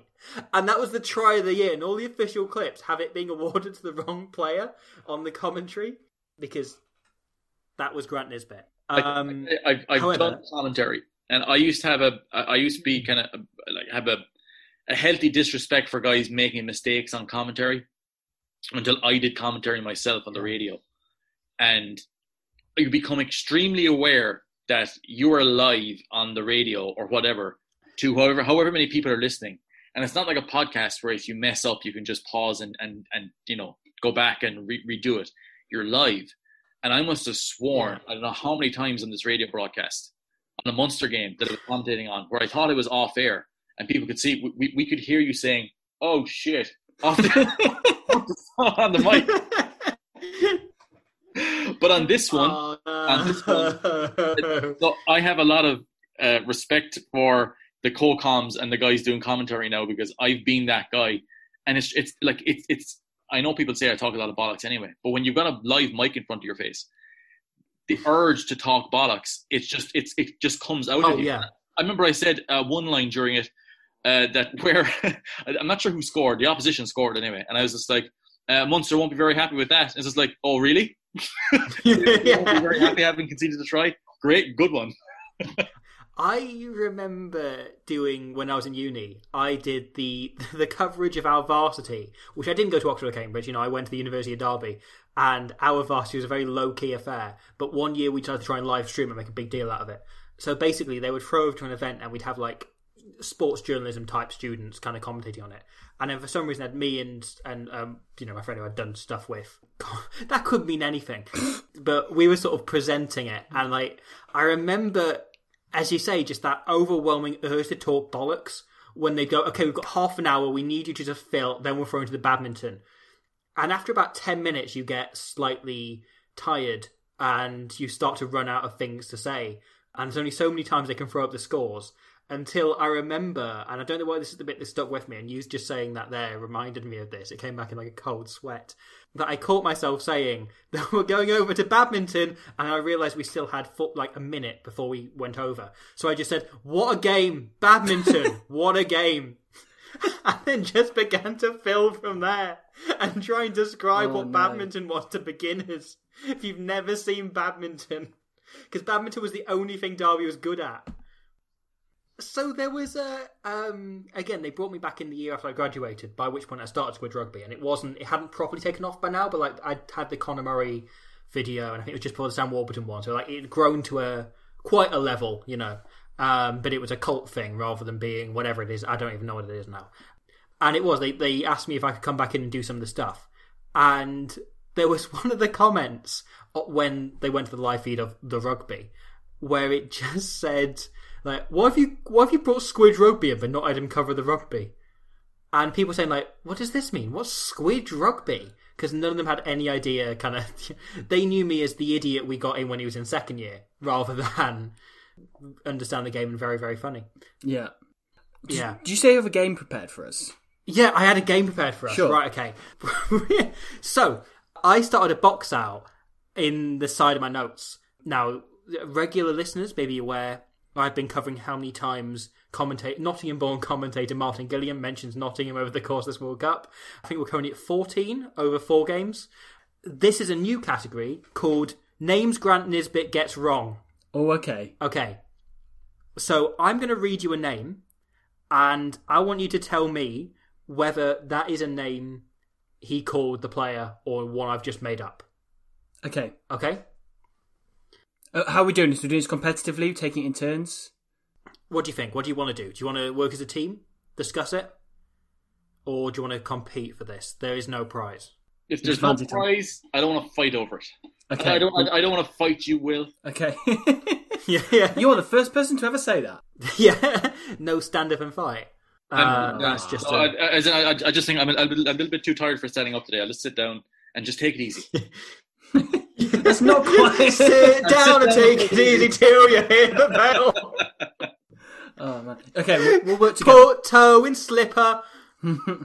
uh, okay, Yeah, we'll work as a team. okay, okay. The referee for this game was, of course, Bryce Lawrence. Did Grant Nisbet call him Keith Lawrence three times? Yes, he did. I'm going to say. You did, yes. Yeah, he did at least once. So I'm. Yeah, I'm willing Yeah. to go with that. he called him Keith Lawrence three times. Apparently, Keith is his dad's name. That uh, it's New Zealand's a small country, mate. I don't know. Okay, next one. Patrick O'Connell, Ireland second row. Patrick O'Connell. A part of me is thinking that that's almost too cliched for him to actually have said. Yeah, I think O'Connell's one of the three players he will have heard of. Because uh, again, this is one of the things when you go down to New Zealand and you speak to people down there, you get a real straightener pretty quickly as to how many Irish players they know, and it is not many. So I think Yeah, I would I think- go that that is not true. I think he would know Paul O'Connell. agreed. Yeah, Yeah, no, you're you're absolutely spot on so far. Two out of two. It does remind me of sitting next to a Kiwi fan in the 2015 World Cup, Oh yes. and him listing Stephen Jones as being like a really obscure hipster player, like the you know the incumbent Wales 10 for the last how many the years, as a real like hipster player that he knew that he was a big guy. fan of. yeah. Yeah. anyway, okay, next one, Rodney Heaslip. Rodney Heaslip. That's- Rodney Heaslip. Did Grant Nisbet at one point call the island number eight Rodney Heaslip? Well, you look at Jamie Heaslip. You go there's a there's a an, an e at the end of his first name. Oh, but he's one of the owners of one of the greatest tweets ever. Jamie Yes. With his podcast. Tweet. Yeah, Will I start a podcast? No. that's why we didn't ask anybody if we should start a podcast. We just went with Yeah. it. no, we only asked Jamie Heaslip. I think that I think it's actually quite possible. that I think it's possible. Heaslip. Yeah. like as in because I remember with Ja- with Jamie Heaslip in New Zealand, he did give an old, you know, because for a while up here he was called Jamie Kneeslip because he he drove, uh, you know, that that knee into the back of uh, McCaw. So I think maybe he's got a bit of an accent. Mm. Um, yeah. So I'm thinking that he did call him Rodney Heaslip. I'm willing to go with you on that. Yeah. You're absolutely spot on. Rodney Right. Heaslip was Rodney Heaslip. exactly what Grant Nisbet called him. Rodney Heaslip. Rodney. So I googled Rodney Heaslip, and it comes. So it comes up with a a man from New Zealand who died in 2014, age 53. So I don't know if it's just he had a friend called hmm. Rodney Heaslip, and he and Maybe he, he knew him. He yeah he, he knew R.I.P.. Rodney Heaslip, and he went well now he's a yeah now he's a now he's a number eight for Ireland. I guess that makes sense that my friend is now playing international rugby. I when I listened to this game, I was listening to the, with the RTE um, commentary on it. Uh, Hugh Cahill and Donald Lenihan. I told you this, I think, on my old podcast, but I'm going to mention it here again about how one way of where I get completely unbig timed when I was commentating on a rugby game in Musgrave mm. Park, and somebody tapped me on the shoulder. and I was thinking, oh, it's a fan coming to give me a, you know, looking for an autograph or something or a photo because somebody has asked me to do that before. So I was just like, oh, brilliant. So I turn around and it turns out he was just leaning on me to get to Donald Lenihan, who played for the Lions and played for Ireland, and was just literally using me as a stand so he could easily put program in his face to, to, to sign it. My God, like I said, like I said, I thought, oh, you thought you had a fan, and it's just like, no, no, he just he was using you as, as a guardrail. I had when I was in it was the Wales Baa-Baas game last year, and I'd had Will was there as well with me, Yeah. but we'd had a I would say a number of people had asked me for photos and asked Yeah, me yeah, so yeah. that they like what I did and so on. Um, you are you are underselling that. Literally, I went to the toilet. You waited outside for me for you know a minute. I came back and there was a queue of people waiting to meet you. Sure, this happened in Cork with me. I was in, I was in my, I was in my hometown, and there was a dude in the bar that we were at. He's just Yeah. like, "Oh, you used to play rugby," and I was just like, "What?" yeah, and I did. I said to him like, "Do you know the Three Red Kings? Do you know that on Twitter?" He was like, "I think I've heard of them." I was like, "No, no, no, you want to meet him? He's more interesting. he's The biggest kick in the teeth he's he's local." for that Wales Baa-Baas game was when somebody asked for a photo with you and asked me to take it, and I was like, "Oh, you're joking." no, no, no. So there was a point. There was a point late on where someone asked me for a photo, and they just wanted me to take a photo of them with their girlfriend in the Millennium Stadium. And I, you know, I, I caught on qu- pretty quickly, but that very easily could have gone very badly after the day I'd had. Yeah. I once saw this is just a, a a tangent on it, but one of the funniest things I've ever seen was a a couple like a, a couple that was sightseeing in Nottingham for whatever reason. Uh, asked for a photo outside the kind of big town hall, and they asked some young person like if they can take a photo of them, and the person just went and took it and went and took a selfie with them. it was it was very funny. Anyway, speaking of very funny, did Gord what's he Grant called? Nisbet. Grant Nisbet. Gordon I Nisbet. did that exactly that. I proved his point. Did he call the Australian ten Craig Cooper? No. I think Craig Cooper's he was public enemy not what number one in New Zealand at this point. I think he was too big time to be known as Craig. I I think that he could have misspoken and said Mm. Craig Cooper quite easily because True. it's something that I have almost done on this very podcast. so it's just like, I think it's possible just because it's an easy name to to to to slot in. So I'm gonna I'm gonna fight Will on this one. Okay. You're gonna stand up and fight. I'm gonna sit down here. I'm gonna fight on this computer. It's I'm gonna say he said it, but he misspoke. I've been overruled. Go on. Okay, you're spot on, Tom. You're spot Yes. on. was he slipped up. He said Craig Cooper, then corrected himself to Craig, uh, as as I didn't to Quade. Okay, did he just call the Irish winger Tom Bowe? I real instead of Tommy, even Thomas John, just Tom Bowe. Tombo. Tombo. Tom, it's really uh, normally when he's picking a name, it's a Tom Bowler. So there's a. It seems like, there's a, a it seems like an off-brand Rambo. Yeah. Yeah. Yeah. Tom, Bo- the thing is, Tommy Bowe rolls off the tongue so well, Hence, Tommy Bowe, everybody in commentary says. So Tom Bowe just seems unnatural. Yeah, that that that doesn't seem. I I would lean that that didn't happen. I would say, Yeah. because I think Tommy Bowe, you know, Tommy Bowe. It's fun to say. It's fun to yeah. remember. He he does indeed say Tom Bowe. He at one point just shouts, Tom Bowe! And like, what are you doing? Tom Bowe. That just sounds As wrong. a bonus. I just remembered on the RTE commentary for this game is Hugh Cahill, a guy Right. who's still doing commentary for RTE for the rugby and stuff like that. During the war, the warm up to the last World Cup, uh, Ireland were playing at home against Italy, Hmm. and I had a gimmick for years. Well, not years. When Joey Carbery moved over to Munster, um, about how he had always been from Munster and that he was just coming back to this place where he was born and raised, and just basically it was a kind of a, a little irritant. And it started off because it was so obviously fake that it must be funny and it ver- ver- varying levels of humor. But it made it onto an RTE broadcast when uh, Cahill said Munster's own Joey Carbery in the halfbacks live on air, and it was just like, this is the best crossover ever. did you ever get to the bottom of that? Was it were they buying into the joke or did they think is actually oh, they're bu- bu- buying into the joke. Yeah. I'm glad. we had Cammy Black from the Scottish Rugby podcast on, on here. He was saying that they managed to convince uh, a load of people that Nick Haining was an ex ballet professional Yeah. when he first started playing for, for Scotland, and eventually Nick Haining had to come out and publicly like refute that information. Because I've it ended up in like one- the Guardian and so on. Mm. Go on. I've Yeah. got one thing for this as well, where I've been trying to make out that Josh Van der Flier is a project player for many years, and it's like every single time I get it, I, I you would think at this point that like, look, it is a, obviously it's a joke, but I still get Yeah. people trying to earnestly correct me, kind of going, no, no, he's actually from Wicklow in in Ireland. It's like, Yeah. no, he's from Johannesburg, where I am also from because I am South African as well, and it's just like I will retire if that ever gets on RTE or on any TV. At, at that point, I'm, I'll just close everything down and just be okay. Look, I'm done. I had this conversation watching the Ireland Scotland game in a pub in Japan. That someone loudly went when he came off the bench, "Oh, Josh Van der Flier, that famous Irishman." And I said, "Yeah, he was born in Dublin."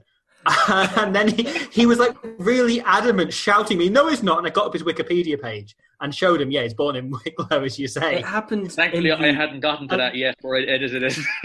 In the Australia Italy game in the World Cup that we did the episode on, there was a point when, when the commentator said, "Oh yeah, there's an Italian lying on the wrong side of the ball," and then the other commentator says, "I think it was Phil Kearns," says, "Oh no, it wasn't Italian, it was Paul Derbyshire." And then the other commentator then says, "Paul Derbyshire, both of his parents born in Italy." It's, it's like his Kearns is wrong? granddad, so he. Wow. Yeah, yeah, yeah, yeah, absolutely. That's- What what a turnout for the books that one is. Phil Kearns being wrong. Okay, okay. Uh, I'll do two more questions quickly, sure. and then we'll move on. Uh, Josh Horwill. Does he call the Australian lock Josh Horwill? Hmm. I could see him doing that. No, no. I could see him doing that. Yeah, I could see him. I know he's the Australian captain. I think. Yeah, he's newly the captain though, so I think he's still getting used to him. Yeah, I, I, I think, I think he, I think he did call him Josh. Yeah, You finally got one wrong. Oh. You've Oh. finally fallen into my cunning trap. I'm afraid. plans. Damn. yes. And last one. Did he call the Irish number 12 Gordon O'Darcy? Oh, sure. that definitely happened. Absolutely that did. definitely happened. There is no world in which that didn't happen. That happened. he called him Gordon O'Darcy. The best thing is that because the D'Arcy, the D, there's an apostrophe between the D and the A, so he's That's got two apostrophes in a row. So he's O apostrophe D apostrophe RC. Oh, but like, there's guys like uh, one fella who was consistently called Tom Ass by a lot of like English commentators. Tomas O'Leary, being Oh. played for People calling him Tom Ass. And it's just like, lads, that's not what he's fucking called. Ass. Oh, it's Tom Ass O'Leary. Oh, there was another one as well. It's uh, some guys kind of garbled. They they used to garble Dunica as well. Okay, yeah. I was calling him Dunaka. I'm surprised how many people got Eoin Reddan's name right, and he Mm. wasn't Eoin Reddan ever. Eoin? That never happened. Eoin Reading. Oh no, but there, there's some Irish names. They're, they're kind of mainly girls' names that I'm, I'm kind of. I'm glad I haven't seen rugby commentators garble as of yet. likes of Grania, Saoirse, like they do not look anything like when you look at them, No. they look nothing. Yeah. Like, Well, got into it like there's Well, a been a big the battle between Irish people and John Cleese as of late over that stuff. when I was in Dublin, I was I met a group of kind of lads in a pub in whatever because that's the kind of lad I am. Lads, lads, lads. Etc. They want to pee on the bar. Uh, but basically, no, gutted. Basically, they they all listened to Blood and Mud, and I'd mentioned actually I've been asked to be on this week, and so I said I'd give them a shout out, and I went to write the names down just in case. And one of them was called Domhnall, and I spelt his name right, and they all lost their minds that the thought that s- someone raised outside Ireland could spell it properly. Was was it the one with the MH? Yeah, yeah, yeah. Spelt Oh, like yeah. Domhnall Gleeson. So I was, able, you know, Oh, yeah, that's okay. why I was able to get it, you know, because of That was that, that, that, that's a good flex for a non-Irish person to come in and just like bang, whap it out. Domhnall spelled right with the MH. Yeah. That's the the only names I can do are Domhnall and Saoirse, but you know, there you go. There, Just mic drop your pen. yeah, it felt a bit like that. It was probably like that GIF of the guy in the hoodie and everyone behind him losing their mind. yeah, yeah, yeah. it felt a bit like that. I've lost track of where we're going with this. Does anyone have anything else? We- We haven't talked about the game that much. I Loads feel. to talk about the game. Yeah. I know. Should we just very quickly go over some points? cool. Yeah, Go on. I mean, the first one is in the first couple of minutes, Ireland get a penalty inside their own, own 22. Johnny Sexton taps it and they go quickly. Should we just briefly talk about that statement of intent? Bowe then kicks down the sideline. Tom Bowe then kicks down the sideline. Tom, good man, Yeah. Tombo. Yeah. Yeah, they they did something similar in the what would have been the Grand Slam game that year against England, Yes. where they take the quick tap and eventually leads to Tommy Bowe's try. It was something they sort of did in that Kidney era, was they would kind of take as a bluff, you know, to keep teams aware. Sexton would take quick taps. yeah. Like at the time, like there was such a big difference between how Johnny Sexton would play at Mm. ten, and how Ronan O'Gara had played at ten up until that point. And at that Yeah. point in his career, Ronan O'Gara was heading into his kind of mid mid thirties. You know, he retired in 2013, I believe, two years later. So it's like he was in the tail end of his career, but like as in still, I think quite effective at what Ronan O'Gara did. But I think Yes. that a lot of what Ireland would would look to try to do under Kidney was to try and change up some of that, to change up some of the I think the the patterns that people had become accustomed to with Ireland. Because you know, Yeah. we'd look at Ireland, we'd go when, when O'Gara got possession on a penalty, you're, you're driving that down. The idea of a quick tap just again was alien, did not happen. Like Yeah, should we talk about when Yeah. O'Gara came on. That again felt like a bit of a turning point because suddenly Ireland had that se- extra sense of control. Came on for D'Arcy and Sexton moved to the centre. First thing O'Gara does is Yeah. puts a kick from his own 22 over the opposition 10 metre line. And then Sexton misses a penalty and O'Gara hits the next two penalties perfectly. And Ireland go 15 6 up. you look at that moment actually, O'Gara and Sexton playing at the same time. That was a thing that I think in Ireland anyway it was sort of like, whoa. Wait, you, you could do Yeah. that? Yeah. because it was a bit like kind of accidentally discovering kind of you know like chocolate and peanut butter. It's like what? Um, it was really good, and I look at, I think that Sexton and, but again you look at it and you go, there's O'Driscoll and D'Arcy who are you know top players, Mm. and then looking to try and move Sexton into twelve where. He could, he could certainly play there, and he could, he could, he could play there now. He could play in the back row now, the way he looks at the moment. But like, you look at uh, like that aspect of Ireland's play, and you almost gave you the best of both worlds in some ways. And Yeah. Yeah. I think when you look at the um, the the the, the quarter final against Wales, that he went with O'Gara to start with Sexton Yeah. on the pitch, yeah, as opposed to maybe going with what might have worked, which is Sexton at ten or uh, Sexton at twelve, O'Gara at ten, and it was seen as being a regressive move at the time. Yeah. But after that game, after the Australia game, like you look at you know Ireland against Russia or or Ireland against Italy, like O'Gara did play really well, and there was an argument that it was a form decision. But I think yeah. that I'm not sure if it was the the correct decision when I think you could possibly play them both at the same time because I think it would give you a, a way of playing that I think we only saw glimpses of in that last half of the or the when when O'Gara came on in, in the in kind of the latter half of that Australia game. Hmm. it stinks of the thing England would do every World Cup year post 2003 until last year, which was to kind of develop this really sexy attacking game in the lead up to a World Cup. And then bin it all off entirely and go for a really conservative brand Yeah, of rugby. Wilkinson. In Yeah. exactly, so like they dropped Toby Flood was in the form of his life, been brilliant in the Six Nations. They won the Six Nations with Flood at ten. They drop him, bring Wilkinson in for the World Cup, and it goes horribly wrong. Four years later, you know George Ford first comes in, and they're playing Farrell at twelve, and it's a really interesting axis. Drop him, Farrell goes to ten, and they start just crashing the ball up. And it was just, con- you know, 2007, similar thing happening with just them resorting back to Wilkinson. And Yeah. it just became the thing England did. And, And Ireland kind of went, well, that's how they've they won, they've gone to semi-finals before. We we should try that. We should do what they Yeah. do.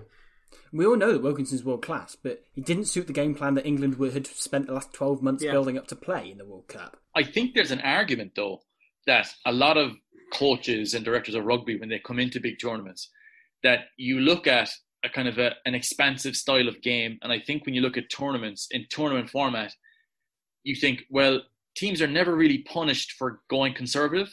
So Yeah. Mm. maybe if we kind of maybe narrow our game a little bit and to do that you might need a kind of a, a, a guy who's going to truck it up via 12 maybe we'll just revert to that and then we can because we know we can attack we can do this we can know we can play the way we've, we've been playing. But let's maybe tighten it up a little bit. I think that's always a an instinct that's there with coaches to try and go well w- expansion expansion is is working good for us but now it's the world cup or now it's a knockout game so now we have to go Yeah. and play knockout rugby which is it, it, it look south africa to a certain extent kind Yeah. of narrowed their game to an extent where they Yeah. wanted to maximize their strengths and, and did so very very well but you look at other teams that maybe don't have the resources that South Africa do or the ability to play that style of game that South Africa do and maybe nobody else in the world does and think maybe tightening it up for knockout rugby isn't always the best option.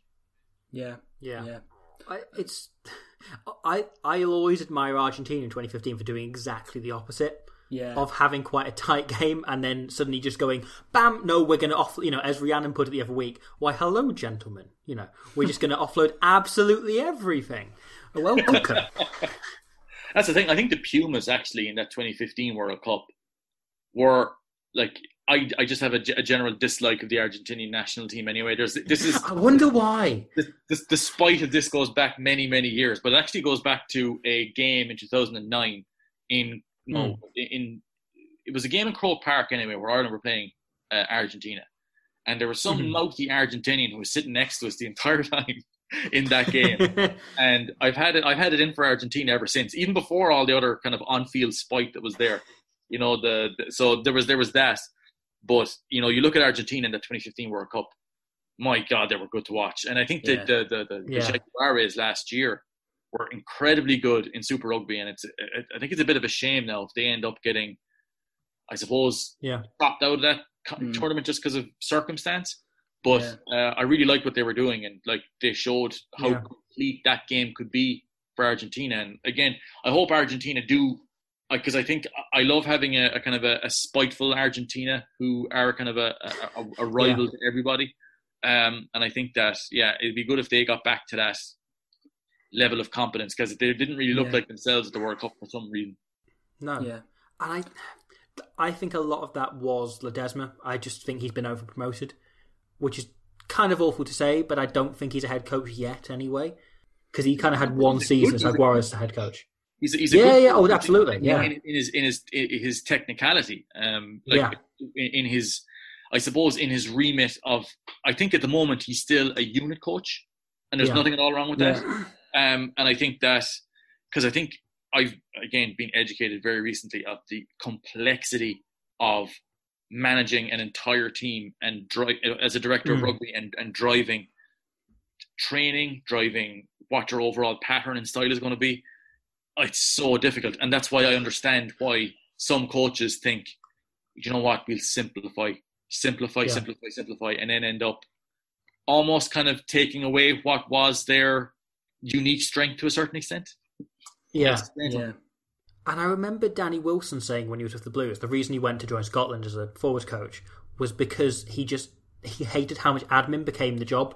You know, was he he was used to just actually coaching on a field, and then he became a head coach at Cardiff Blues, and suddenly it was all just just admin and just sorting out signings and sitting in an office, and he spent more time in an office than on a pitch. And, And- I wonder whether there's a level. Players, and it's just like I want to play, and you're just like trying to figure out a space for him. It's just like, uh, and then trying to figure out, am I going to lie to this guy, or am I going to tell him that I don't have any plans for him, and then have to deal with all that situation? It's just so complex. yeah. Uh, we've gone massively off topic. Yeah. Um, I last- could continue the with that, but Very final point on the game is about the Tommy Bowe interception.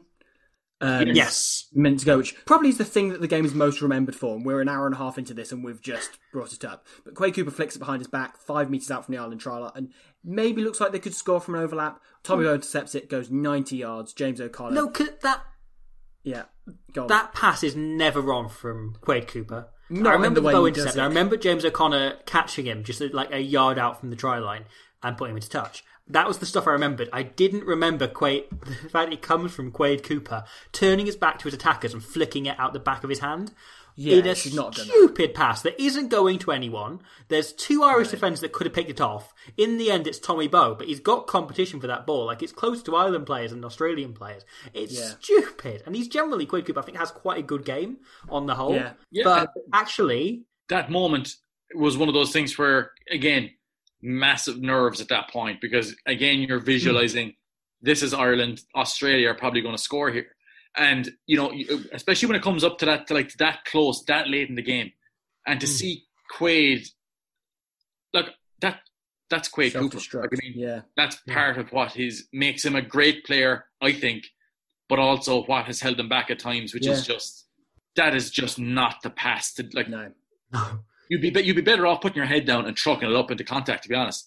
And it's like Yeah. it's just one of those things where if Ireland had scored that, I think it would have been an unfair an unfair reflection on the game as a whole. If he had knocked that try, uh, Sure. you know, scored that try, I think that would have maybe put a little bit of an unfair tint in it. I think Ireland in the game overall, I think used our size and I think our kind of our physical advantage, I think quite well, and kind of I suppose drove the game into areas where we were able to take advantage. I look at Sexton's drop goal, for example, yeah, which is probably one of the ugliest drop goals I've ever seen. Oh, yeah, yeah, that's But what I've well got written taken. down. Yeah. yeah, Well, I mean, yeah, well, well, well, I mean, well taken, but it looked it was Yeah. bought ugly. Like, Yeah, it just I- drove low and it just skidded over the bar.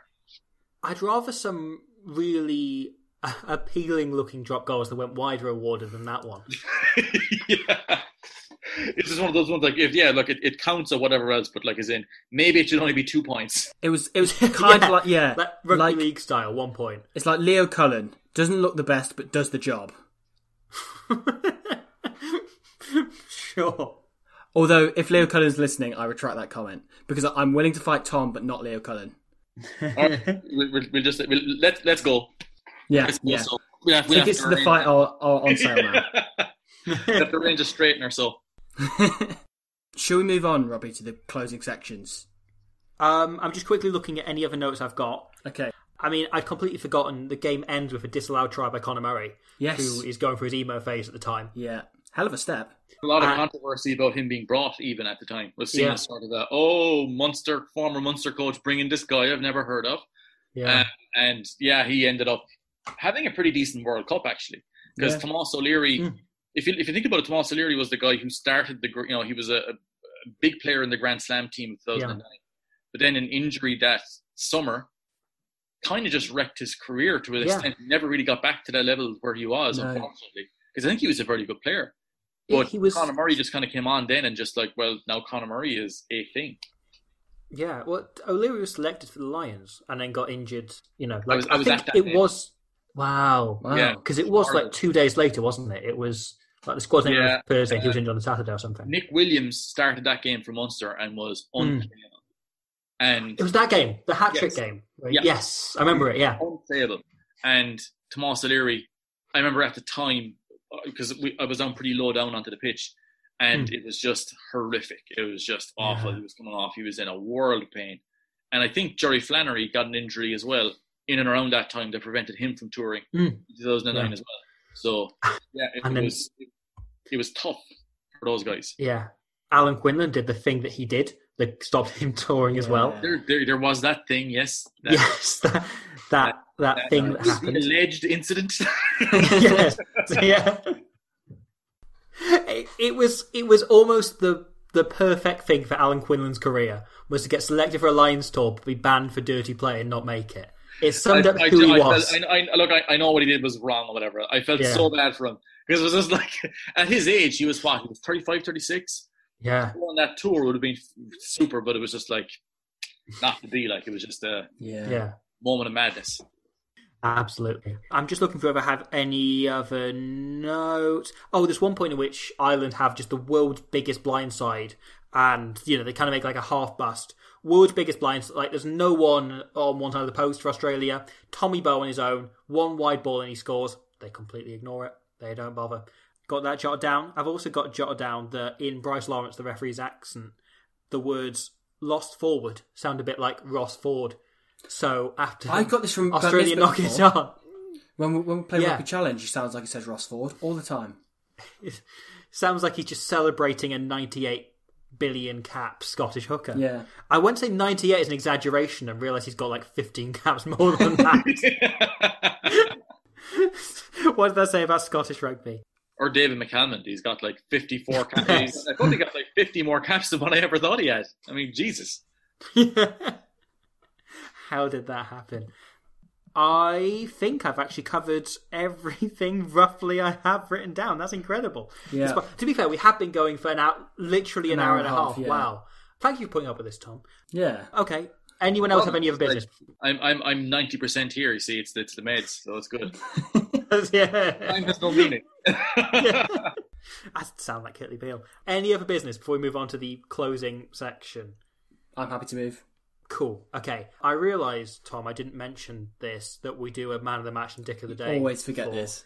Each game. I know it's a consistent problem. So, well, do you want to start and give you a moment Sure. you want to think about? Okay, uh, I'll start with man of the match. Yeah. Yeah. Let's start with man of the match. Okay, so man of the match. I mean, Paul O'Connell's one is really easy to mention, and we've not mentioned him that much, but he's just a mountain of a man. However, I think I'm just going got to give it to Stephen Ferris because he was just everywhere. Didn't give Genia a, a second on the ball, and that nullified the Australian backline. So I'm going to go with Ferris. Yeah. I think it's hard to argue with Ferris. I think there's quite a few players who, you know, the, the Rory Best, Bowe, Rob Kearney, all did everything asked of them. You know, they couldn't have done anything more from their position. Kearney's a shot. Um, but I do think it's Ferris. I thought Heathcliff had a fantastic game. Yeah. But I think my man of the match was Cian Healy, who yeah, is fantastic throughout. You know, does does basically everything, and the Ireland scrum is on top the entire game. There's there's there's there's basically every single you know there's a couple there's a really important scrum penalty he wins on an Australian put in on their own line that kind of moves the score out. I think it's the last penalty they score. So there's a few really crucial moments in the scrum, as well as being all over the place with you know the ball and without the ball when he's doing the tackles and that. Yeah. Tom, do you have any thoughts on man of the match? For me, I- I- again, I'm kind of I'm leaning towards Stephen Ferris. Mm. I really love Jamie Heaslip's game. I think Jamie Heaslip is a guy who, I mean, very underrated. I think from an Irish perspective, and I think you know he's a guy who will go down as one of the all-time great back row players for Ireland. I think I think he had a very strong game here. Uh, All time he- great podcasters as well. A really good Yeah. podcast, a really good decision making on his advertising of said podcast as well. But when you look at his, um, you look at Cian Healy, I agree with you there completely. He was fantastic. I've got to go with Stephen Ferris for.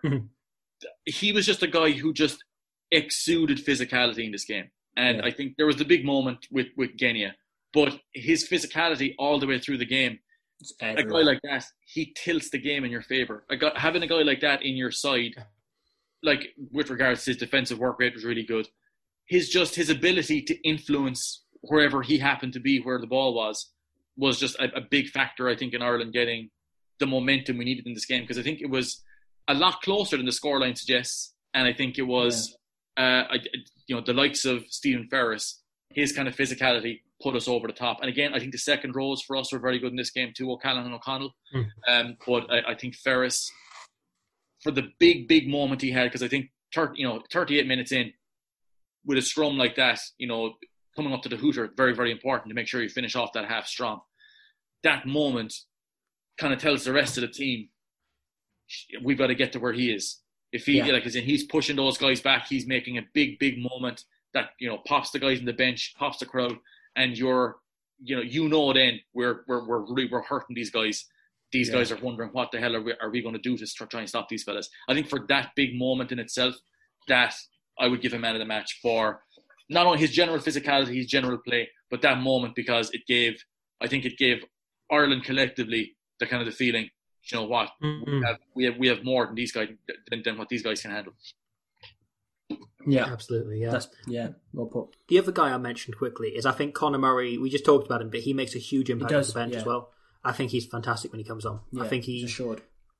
ironically adds a kind of real speed and pace to the way Ireland are playing, considering Yeah. what we think of him now. But also, he he does kick well, and he d- is the whole you know does the at the time he was still talked of as Irish Mike Phillips because he was tall, and he does the whole engaging the the fringes thing that Phillips was known for, and was the only thing Phillips did, whilst also being a proper scrum half. Uh, so yeah, I thought Conor Murray was very good. The thing is in with the Conor. Murray, he came in practically as the Conor Murray that we know today. As in, there's very Mm. little of a of a scale for him where he kind of starts off a bit a bit ropey or whatever else. He came in and he's from pretty much from the from the get go has always been a guy you go he's actually really good and it's you know he he didn't really have any I suppose apprenticeship period where he came in and was just you know, dodgy with bits and pieces. He came in very fully formed and, and kind of a guy who was I think when you get when you look past beyond the whole Munster Leinster thing, I think a guy who you could tell was going to be really good from a very young age. He played ten when he was underage as well, so like you can see he Hmm. Yeah, that, I've heard that. he had that um, he had that kind of the, the bang of a top player very very early. Yeah, And I think as well because it was the previous year. I remember seeing Conor Murray make his debut for Munster, and everyone saying, "Oh, this is a really promising young lad."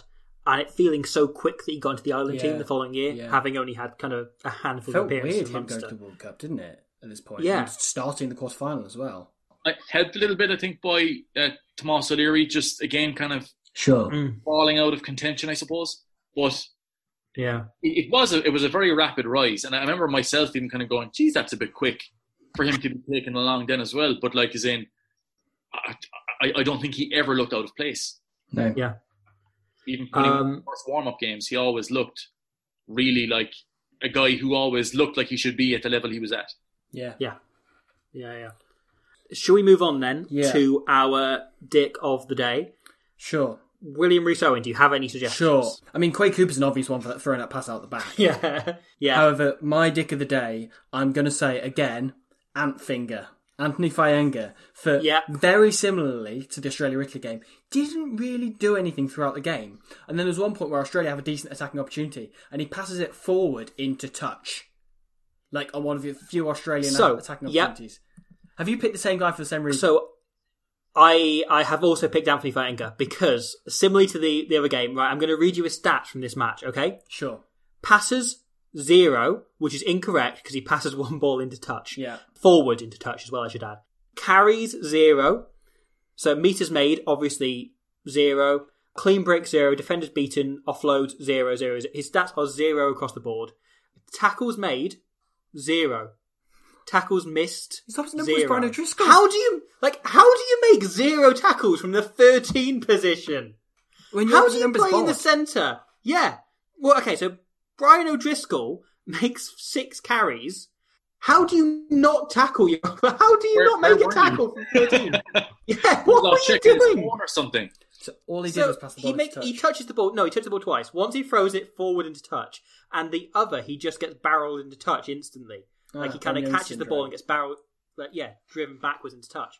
So for that reason, uh, despite the fact there's a moment which Eoin Reddan picks the ball up, looks around one way, the other way, the other way, and then drops it in front of him. Yeah. Um, it takes something strong to beat that. But once again, Anthony Fainga'a, who I rated before watching Yeah, these games, yeah, man, and he's been beyond terrible. Yeah, yes. Ant Finger.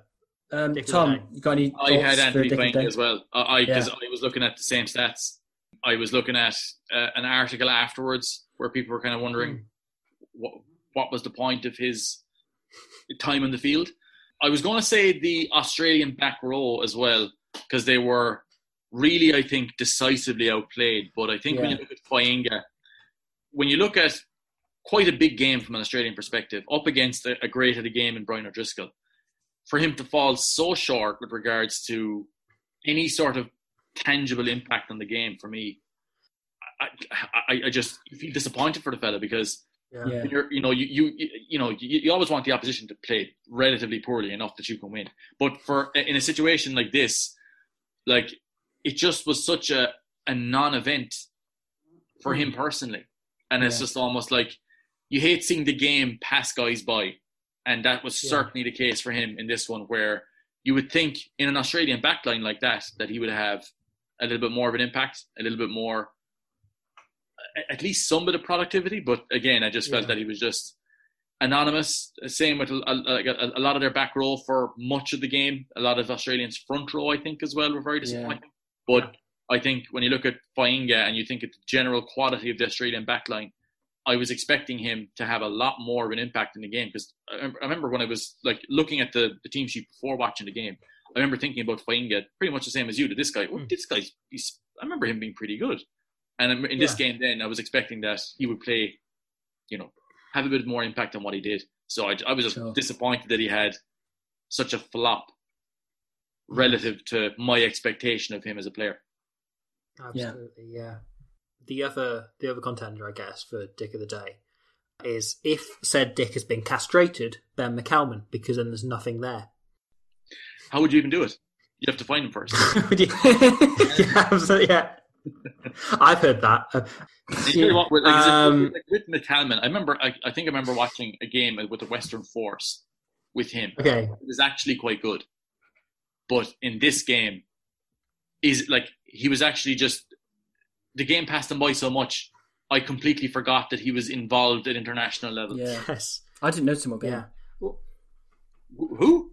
And during the game, then just again very little impact. And you look at the guys he's playing against, you could go, okay, fair enough.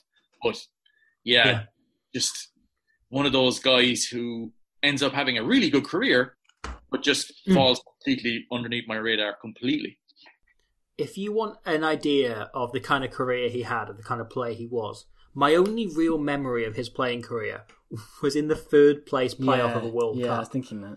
which in, he scored a try in that third place playoff in 2011, and that's all I remember about his career. And it was a drive over from like a, an inch or two.